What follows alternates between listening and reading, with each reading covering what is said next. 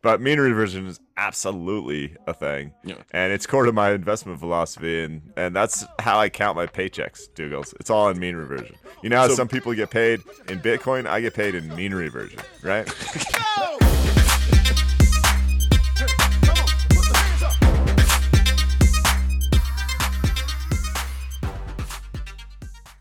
This podcast contains the arguably witty banter of two friends, Skippy and Dougals, that like to debate about investing. The content is intended to be entertaining and for informational purposes only, not investment advice. You should do your own research and consult a financial professional before using any of the information in this podcast, and especially before investing. How's it going, man? Good. How about you? I'm living. I'm driven. You know what I mean? I did get some comments about your rap lyrics a couple weeks back. Oh, People seem to like it when Dougal spits, so I mean, just let it rip.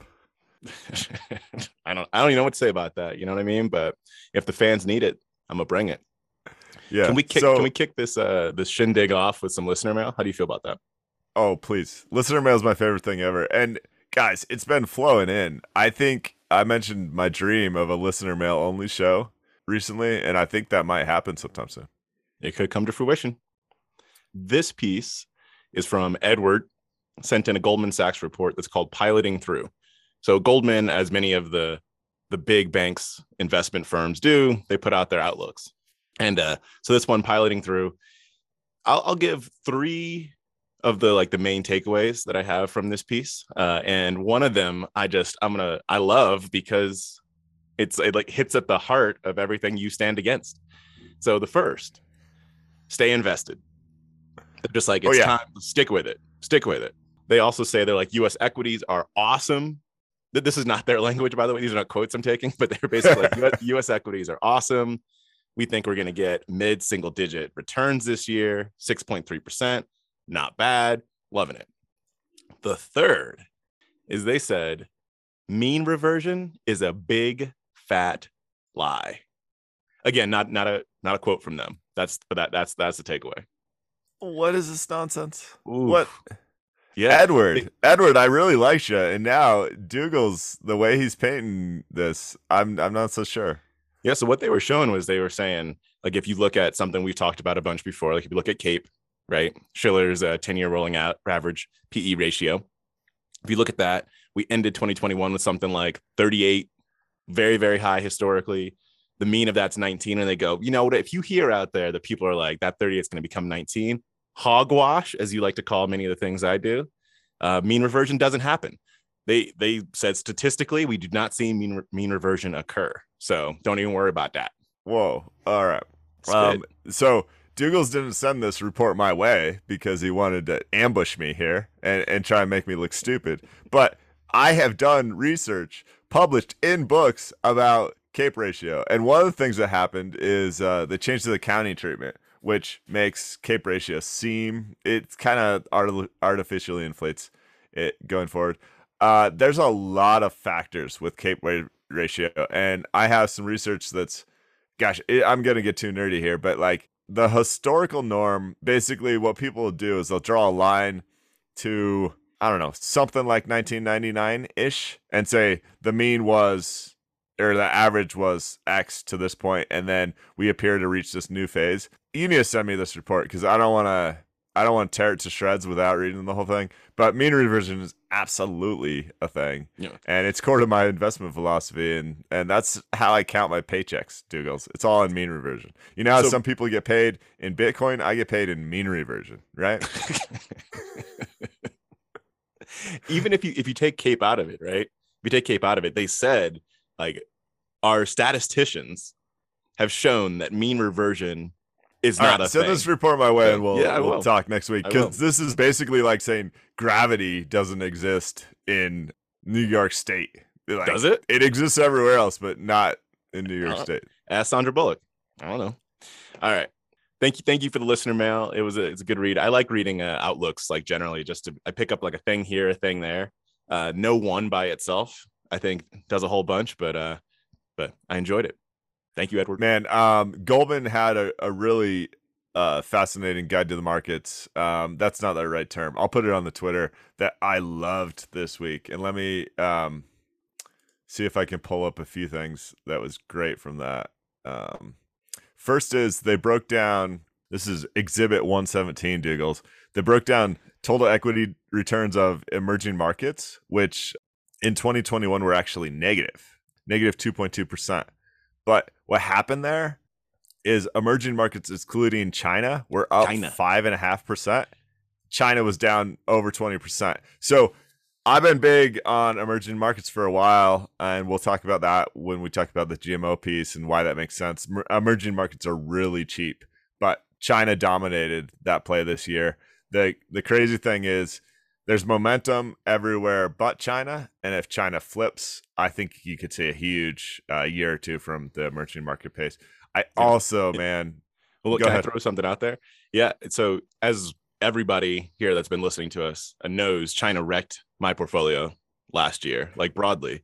But when I, in my non-model portfolio, when I was uh, picking up emerging markets, I bought the Vanguard Emerging Markets Fund, right? And for the reasons that you stated, because China's so dominant there, I actually separately picked up India, Russia, South Korea um, as like separate buys for for that reason. So because I didn't want because China was something like like 40, 50 percent like of the so you, you were trying fund. to go uh, emerging markets excluding China, and you did it like one by one almost, or at least diluting China, not excluding Yeah. China, but yeah, but diluting China. Um, so it's a but China's so dominant. I mainly say that because like I realized when I was looking at the Vanguard holdings, I was like, China's so dominant here. Like I might as well just buy China if I'm trying to do this. So so instead I picked up uh, Russia, etc. And I'm glad I did.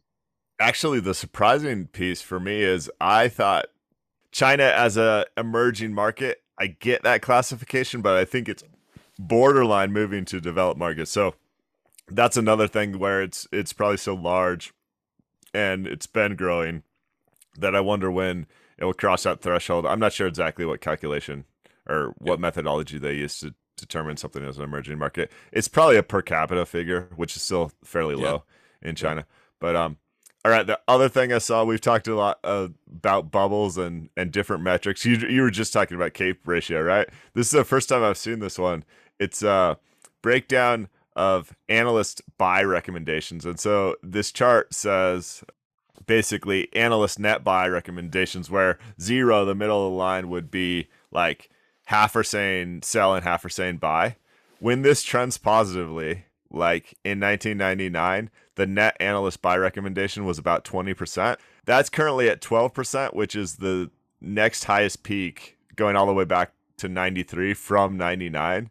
So this just cracks me up because there's so much going on here. One is it effectively says when the so-called experts in the space get really excited about the stock market generally, that's when things crash. And this indicator says we're at the second highest point since 99.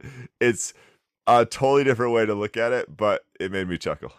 it it uh, it goes in line with the whole uh you know when people are greedy get scared when people Yeah. are scared get greedy right um Yep. yeah i think i think it's really similar it's like when when you're at the at peak optimism or whatever That's the way to say it. Is it's a gauge of optimism, but it's a gauge of optimism with the people that do this for a living, and they get fooled just like everyone else. Yeah. Yeah. Cool all right dip into the fishbowl hit them up All right, let's. We're gonna talk Peloton a little bit. Uh, first, I'm gonna read you a tweet. It says a bike with an iPad attached to it is down a lot.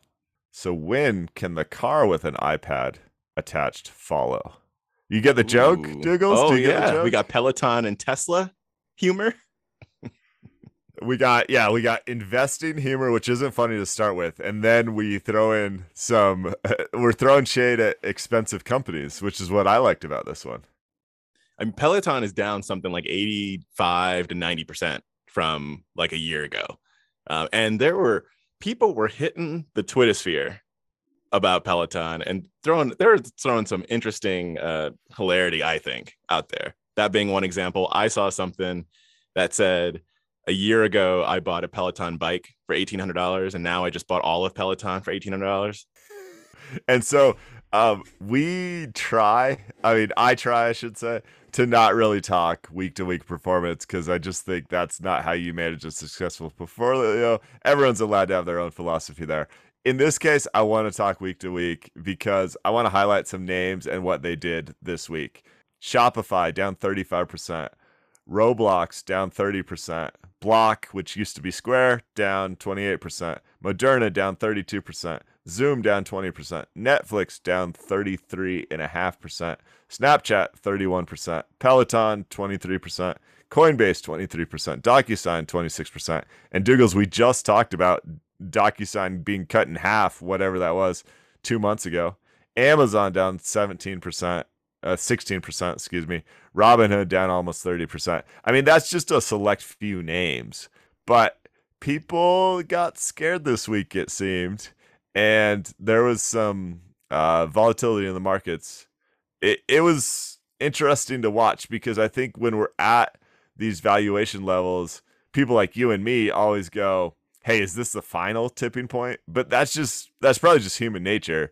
But uh, man, I enjoy watching it more than I used to because yeah. I'm ready for it. It's, we're both, we're both very ready. Now, I, this is going to be a little bit of uh, talk your book a little bit, but it's like, you know, the, the Dougal's indicator that I created that you call a bunch of hogwash, probably fairly accurately, but it's, uh, it's telling me that this likely is not the year based on historical correlations. So that it could go either way. But uh, yeah. but from my own psychology, like I'm just saying, like I'm gonna act as if it's not the year, right? Like that. That's kind of where I'm kind of sitting. It's just a psychological thing. But something I'll throw out is that there are, as we've talked about, there are many people that have started their investing career, like recent. I don't know, careers the their investing life, I guess, fairly yeah. recently, and this I'm going to drop some historical knowledge because I think it's important to put some of this stuff into context here. This isn't even deep historical knowledge. Um, that like basically this stuff happens because there's there's a lot of what's going on. I haven't seen this before, right? But the Nasdaq, so Nasdaq right now is down about 13% from its high in November. Yep. S&P 500 is down about 7%. It's not that that's like a fairly common thing. That's right? yeah, that's nothing. Yeah, it, it's absolutely nothing. So to let me, I'll turn this into a sousson of a quiz. So in the last 10 years, how many times has the NASDAQ in like how many of those years has the NASDAQ been in correction territory, meaning it's been down 10% or more? Um, at any point in the year? Yeah, entry year. Um, drawdown. Last 10 years, six. Nine. Yeah, so it's like so what is happening to the nasdaq right now has happened nine out of the last 10 years. Yeah now, it happens that, 90% of the time. Yeah so like that this isn't a uh, and i think in the s&p it's something like every other year is like the average of when this happens at least over the last 50 70 years. That doesn't mean it doesn't mean that this isn't it and it doesn't mean that it is it. I'm just saying that just to say like this kind of stuff happens. I'll drop a, a few other factoids here. So nine years where there's been in correction territory at the end of those years, it was up eight of those nine years. So when it was down correction, right? Six of the eight years, there were double digit returns. Even 2020 is a great example, right? Where you had that huge um, and swift, right, downward spiral of the NASDAQ ended up 24%, right? Mm-hmm. And 2020, I know that's a unique year, but it's not as unique as people think related to the markets. I remember the freak out relating to the 20, 30% jo- drop that happened right around March. And then if you looked at things year end, I wrote a whole blog, blog post on just, you know, what's your perspective? Like change your perspective. Because if you just looked at year end returns and we're on Mars for the day to day of 2020, you just, if you left in January, came back in December, you just go, oh, this was a awesome, easy year from an investing perspective. And if you live through it day by day, uh, March felt like the world was going to end from an investing perspective. So that's that's what you get paid for. That's why you have uh, strong returns historically with equity investing because of the volatility, and that's the tax. It yep. the tax is volatility. So man, I get pretty excited about this stuff, but I hate to say that out loud because I know um, not everyone's going to weather the storm. No, but but you got to. You got to stay going back to the Goldman piece, right? And something we talked about a lot. Got to stay invested. Like stick it out. Well, analyze. Make sure that look at your own philosophy, right? That doesn't mean stay in whatever on whatever train you're currently on. It just means like be on a train. And we, you know, oftentimes will say, that passive indexing has a place for the vast majority of people. But yeah, but but stay invested. It's it's really important. But it is hard. It's really hard day to day. Like when you're looking at some of your if people are owning those, I don't know who would do this, but like let's just let's just say hypothetically that there was someone that had their portfolio and it was like Tesla and Teladoc and Shopify, right? Yep. I don't know who would have that portfolio, Kathy would, but like let's just say that that was someone's portfolio. Like it, it'd be it'd be uh you'd be in a lot of pain right now.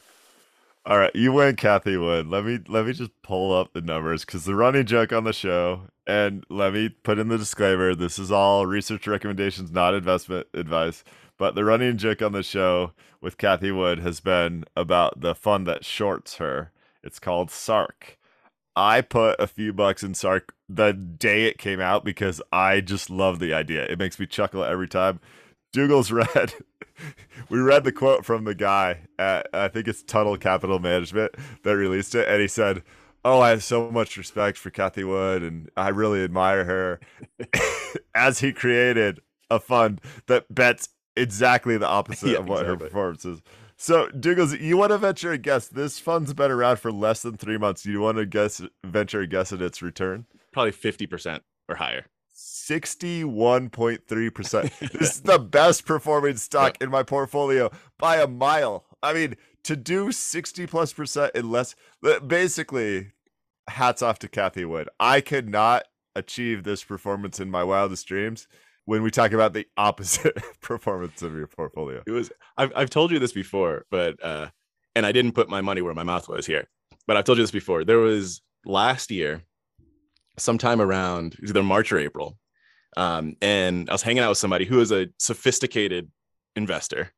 And they were just, they were saying, they were like, can we just talk something through? Because I'm trying to figure out like what to do with money right now. Because everything, as we've discussed, yeah. right? Yep. It's like everything is at all time highs. Like, I don't know what the heck to do with it. And I pretty jokingly at the time, I was like, the only responsible thing that I can tell you to do is to look at what Cathie Wood does and do the opposite. Like, that's the only responsible thing. And I was like, semi joking. Yeah. And then and then this ETF comes out, and I was like, hold on. But well, the amazing thing is, um, I loved. I, I've talked to you about the dangers of shorting and how shorting's idiotic. It was no. Uh, uh, let me walk that back. I always have to do this. I always get too emotional and I say something stupid. Not wise for for like 99% of people. But these these ETFs that have come out with inverse leverage um, are are a little different than uh, shorting a typical stock because it's basically impossible to lose an infinite amount of money. And let me just give a little history lesson there. So, shorting is borrowing a stock and then promising to buy it back at another point effectively. Is yep. that the th- I'm trying to think of a really simple yeah. definition, Douglas, yep. right? So, you know, I could have done that with just Tesla and I could have effectively got in at 500 bucks and theoretically Tesla can go to infinity on the upside. So that means my losses are t- theoretically infinite as well. Now, in actuality, no, but your you can get to the point where your losses take over your entire portfolio and I mean, what's the quote? The market could be irrational longer than you can stay solvent, pretty much. Yep. yep. With these ETFs, I actually don't know how they manage the risk on their side, but if I only give them a hundred bucks, I can only lose a hundred bucks, right? They don't have like a line of credit back to steal my house away uh, when when Cathie Wood's uh, charts go to the moon. Um, so that's a really interesting dynamic. And with this one, I agree with your investment hypothesis. The reason I only put a few bucks in it because Cathie Wood is a human, and I keep thinking she's going to see the light and then the philosophy around this fund like she could turn into a deep value investor tomorrow and then i don't want to short that stuff. I'm not saying that's going to happen but i don't feel like there's certainty there. Now theoretically i could watch her picks every day and pull my money out of the short when i wanted to but anyway there's just no good way to tr- truly bet against her fund and think that her philosophy won't evolve to a place that's a little safer. Yeah and we were we were yapping about um, these inverse ETFs. I want to say it was like 2019, maybe 2020. I don't know. We were having a like we had a like a long conversation around them about the the same point that you uh, you brought up that it's it's different than shorting because you can only lose the principal you put in versus theoretical infinite losses. However, I will drop this for folks that uh, that might be doing some research into them. The leveraged ETFs, and I'll say the leveraged inverse ETFs, don't perform in the way that you would conceptually think that they do. Because when I say conceptually think they do, is this like you might say if this is a 3x, let's say uh, inverse ETF, which means again in concept that it's whatever the performance is times three. Yeah. That if the the S&P 500 goes down by 50%, then I'm going to make 150%. Like you might just do the yeah. simple math and think that's how it works. But the way that they they work is that they're indexed like daily using derivatives against uh, and then rebalanced on the daily.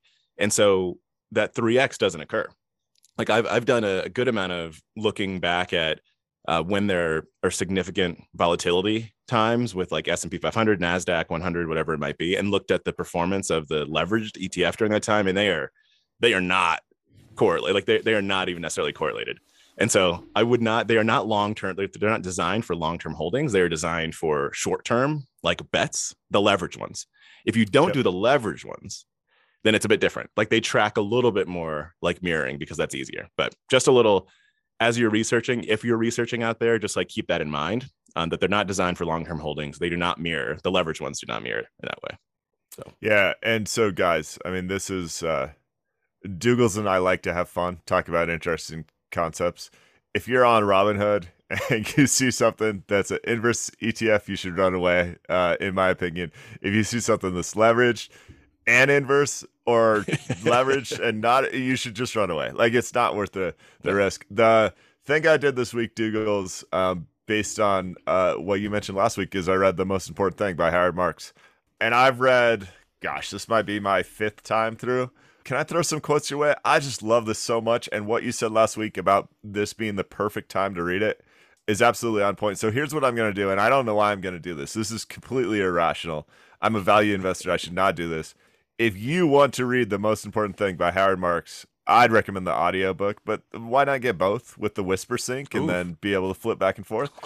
I will buy you a copy. I don't know why I'm going to do that. You hit up skippydougals at gmail.com. Now, I don't think I'm going to buy more than like three copies, but um, I don't know. I'm just, I just want to do this. I feel like this book is so good. It's such important that I don't want the $13 to, uh, stand between you and enjoying this book at this point in time. So, Dougals, is that a first ever in the history of the show? And and oh, can you break down so. on a scale one to ten how much of an idiot I am to give money away?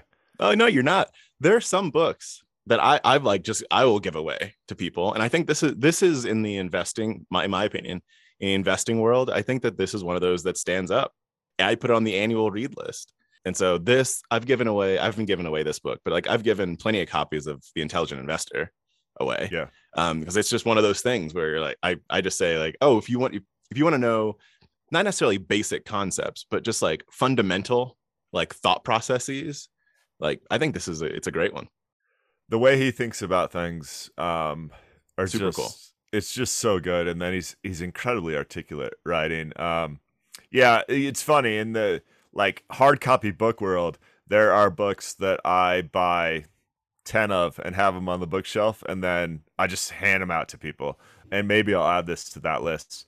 But uh that's the offer if you're interested. If not, just go buy the thing. I mean, just trust us on this. We both read it in the past, past week and have nothing but good things to say. So, Dougals, are you okay if I dive down the rabbit hole with some quotes here and and let you break it down?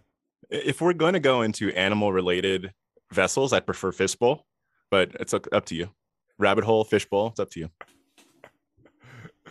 All right, so you'll notice the quotes I pulled out uh, might have a value tilt, uh, but hey, they're in the book. So my favorite to start off the book very early on: "Good times only teach bad lessons." Love it.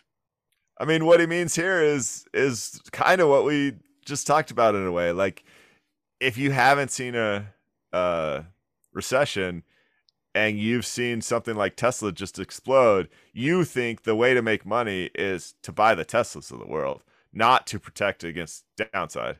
He mentions this goes back to what you're saying about people's investing life. He mentions that the 70s were a really tough decade for the markets. And because of that, there weren't many jobs for junior analysts, and people entry level jobs in investing in the 70s. So when you talk about the 99 crash, what happened is a lot of people started their career in the early 80s and had a 20 year run where they'd never seen a huge correction.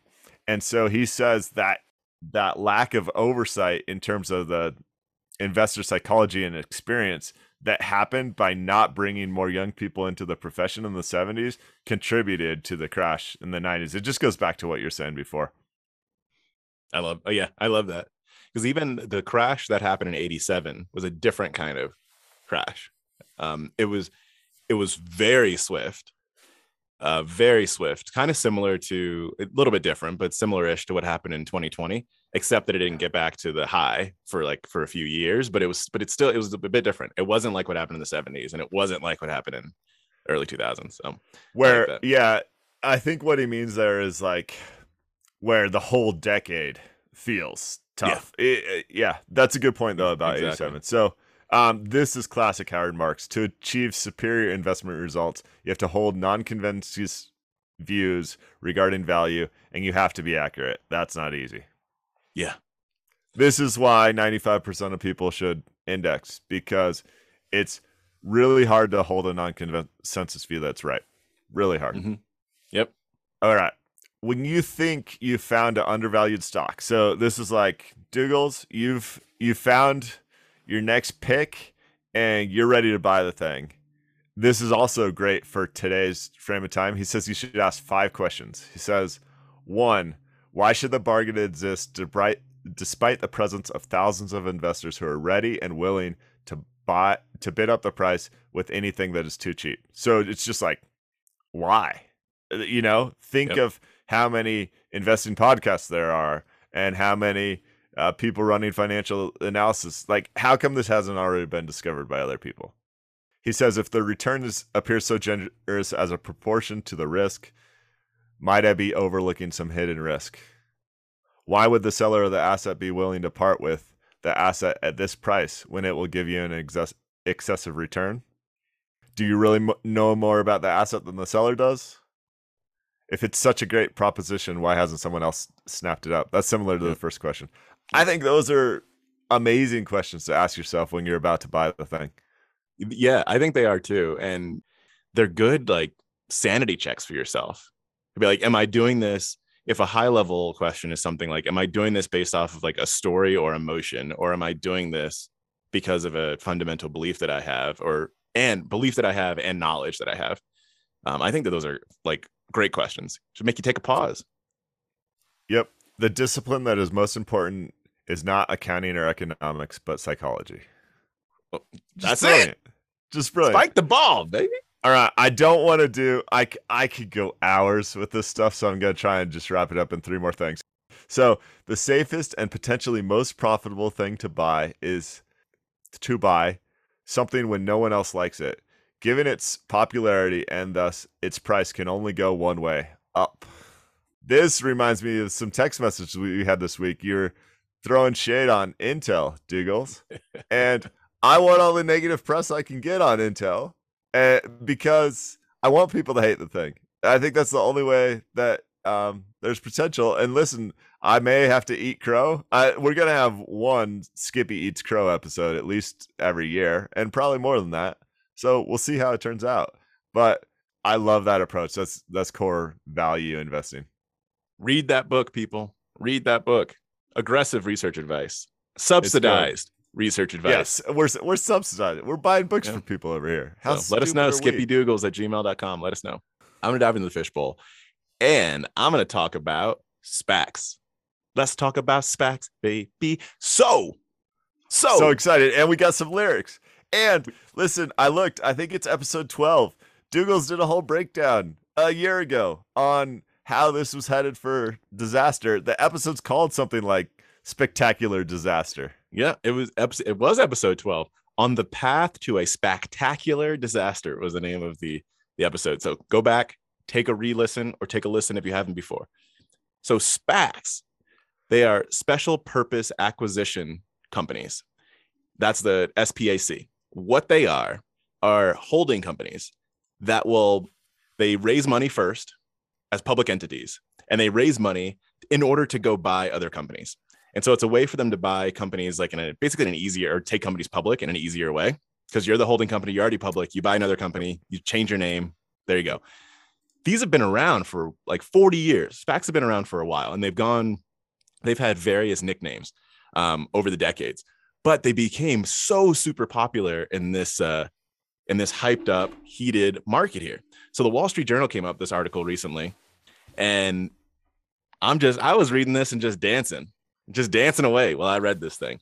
Uh, so give you a couple facts. When I say they got popular, this is what I'm talking about.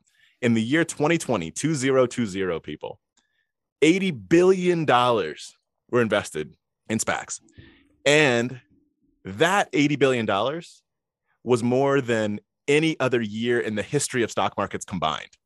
That's how hot they were. It's terrible. Uh, so so then you ask yourself, "Ooh, that's silly." As Charles Barkley would say, "That's terrible." But does it stop there? No, people. It does not stop there. In 2021, they said double or nothing. 160 billion dollars in 2021. So in 2020 you had 80 billion dollars, most ever in history. Not only that, but more than in all other years combined. In 2021, doubled it to 160 billion dollars. Now, what I say? I said double or nothing. So they doubled. Now they're getting nothing. So what's happening? What's happening here is SPACs. SPACs have become not only like less popular, like companies are pulling out and saying, "I was going to go public via SPAC, now I'm not." But half of the SPACs from the last two years are now down forty percent or more. That's half. that's crazy. So the market's been really good in the last two years. Also, the, dude, this article with a straight face, and and it has for years. The Wall Street Journal's done a great job of saying how this disaster is coming. It says SPACs, sometimes called blank check firms. It says that multiple times. This is basically like because how this typically works is you find someone that you trust, which I don't know how you could, and you give them millions of dollars uh, to the tune of 80 billion dollars and you say I trust you to go find a private company that's going to make sense. What and the incentives that happen for the creators of these SPACs is if they buy a private company, they get millions upon million, tens of millions of dollars, regardless of the performance of the SPAC once it's ultimately public. So you, all they have to do is sell you a bill of goods, go make their tens of millions of dollars, and then watch you lose 40 to 60 to 90% of your money and leave. It's a it's just so terrible. Completely it's the worst structure you, I can imagine. You always like to to bring up incentives, which I think is brilliant. And this is completely misaligned incentives completely misaligned incentives. Yeah. From what you just stated. Here, let me okay. I there are a couple quotes in here. The quotes go back to a couple a few things that we talked about in this very episode right here, just around how many people have not experienced like a downturn, right? Of, of any sort. Um, so here's a quote.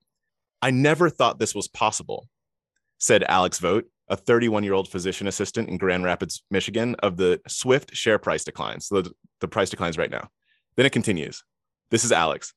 I feel like I'm not having any green days this year, he said, referring to days on which his portfolio rises.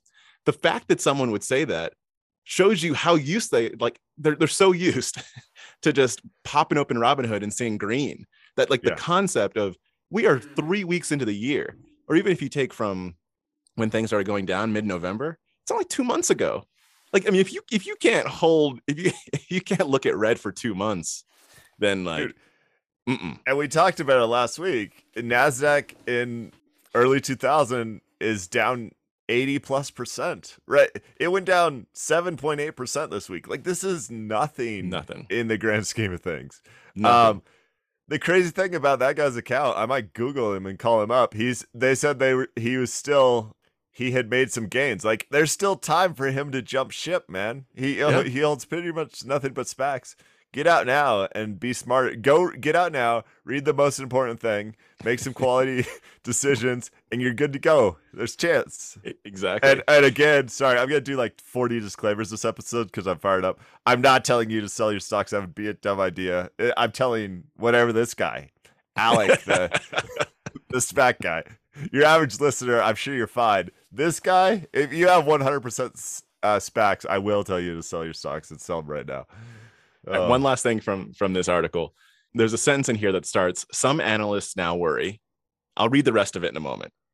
whenever a sentence like that starts, I always know that the rest of the sentence is going to be something very obvious. Like when it's like some analysts now worry, like the most obvious thing. Like some analysts now worry that gravity, going back to your point, like gravity is real.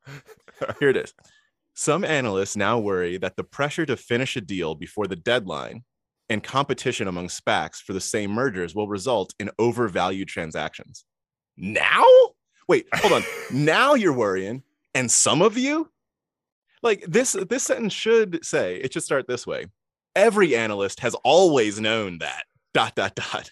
Like that's the whole point. And uh, the, for the deadline point, because we didn't bring this up in the SPAC definition, the deadline is typically SPACs have a couple years to spend Yeah. their money. And so we have dropped like a inflation definition on here a few times that's too much money chasing too few goods. This that's what this is, right? If you have so Yep. much money, more than money in hi- more money than ever before in history, going into these vehicles that have a deadline to buy something, they're gonna go buy it, and therefore things get overly inflated. And those things it almost guarantees you overpay, which Yeah. almost guarantees underperformance. And and that's okay for the people running this SPAC because they still make tens of millions of dollars. In 2020, the people that really knew what they were talking about were screaming from the rooftops that there's no chance this was going to be successful. Uh, you know, the large majority of these.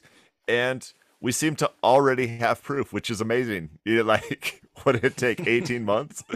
It's kind of depressing but I, I'm happy to put a bow on it. Dougals was right all along. I I haven't re-listened to episode 12, but I imagine nearly everything we said came true, which isn't always going to be the case for us. But um, SPACs are a disaster. You nailed it. what's next in your fishbowl? Long story short, uh, we like GMO on the pod. They've been saying that they're concerned about market valuations for years. I mean, going back to 2017, if memory serves, but maybe even earlier than that. They're now calling this uh, today's U.S. equity market a super bubble and think it may be approaching a three sigma event. All that really means is they think when the bubble pops, it will really pop. So I'll put that on the Twitter. I don't want to be uh, perma bear on this, but I, I w- will give them their advice on uh, positioning for that. So they believe in reducing equity, fo- focusing on non US value stocks and looking into emerging markets. And then they also aren't a fan of treasuries right now, which is a, a really, I like that. So, Dougals, if I can do a quick aside, I've pretty much typically hedged risk with long term US treasuries because that's what Benjamin Graham wrote in the 60s and 70s. And that's what he told me to do. And historically, that's worked great. Like from the 80s through the 90s through the aughts, that was a pretty good long term play. Interest rates are so low right now that this goes back to the Howard Marks book in a way. Howard says you have to be looking for value, be looking for deals, be very concerned about risk, but you also have to understand what's happening in the mac- the larger macroeconomic environment and understand that the same thing is not going to work forever. So I can guarantee you, if Benjamin Graham was alive today, he wouldn't be telling me to hedge my equity risk with long term uh, treasuries. So I just thought that was an interesting point. It's a good read if you don't mind being in perma bear land. It's hard to find places that you know Tina strutting around again. There is no alternative. It's hard to find spots to put stuff now, which is why you've you've been talking my ear off for a couple years now about international, which I think is smart. Like looking internationally, researching internationally, because it's the U.S. equity market is. Many equity markets are also overvalued, but the U.S. is like out of this world. Second most expensive market in the world. Uh, CAPE ratio 44. You can use the Buffett indicator. You can pick whatever metric you want, and it says we're near historic val- evaluation. So um, it's expensive, no doubt about it. All right, back to your fishbowl, Douglas. I'm gonna I'm gonna double dip into my fishbowl. Two last things, and they're just quick hits on some uh, some news related items. So one is this Microsoft acquisition of Activision is just big. I mean, there's like you, we can talk about what it means for metaverse or gaming and all that stuff, but like it's just big. Like the fact that they're coming out, they're buying Activision for I think it was 68 billion dollars in C and notes. 75. Yeah, I mean, in C notes. 75. well, so 75 billion gets thrown around. I think we can adjust for the cash that Activision has. It ends up being the 68. I mean, Douglas, initially I thought this was huge because they compare it to all these other things, like other Microsoft acquisitions. And some reason I'm blanking on what those the other big ones are. Like LinkedIn was 26 billion, something in Yeah, that range. something like that. You know anything else on that list off the top of your head? I'm blanking right now. But so let me, I talked about perspectives earlier. Let me provide my perspective on this. I went from going, this is massive. I had no idea Activision was worth that much to realizing what Microsoft's market cap has done in like the past 36 months.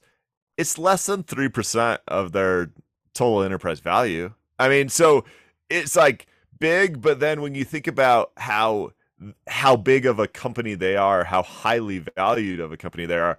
In a way, it's kind of like peanuts for them too. It's weird. I see both sides of the coin. Well, but it's it's it is huge, just objectively. But your Yeah. point is right. I think that's my when I when I was dropping the C note lyric was mostly because like they're just doing it in cash, like it was a Wednesday. You know, It's mean? like, it's it's like they found some change in the in their pocket. That's what I'm saying. Because yeah, exactly. Oh, I, a couple. I these these aren't nearly as big, but a couple just came to mind. Uh, they bought Skype a while ago, like that was a big one, and they bought um oh I just blanked again. It's like the uh, internal messaging service for for companies, but I can't remember the name of it right now. Um, it's what David Sacks started. Heck- A Yammer.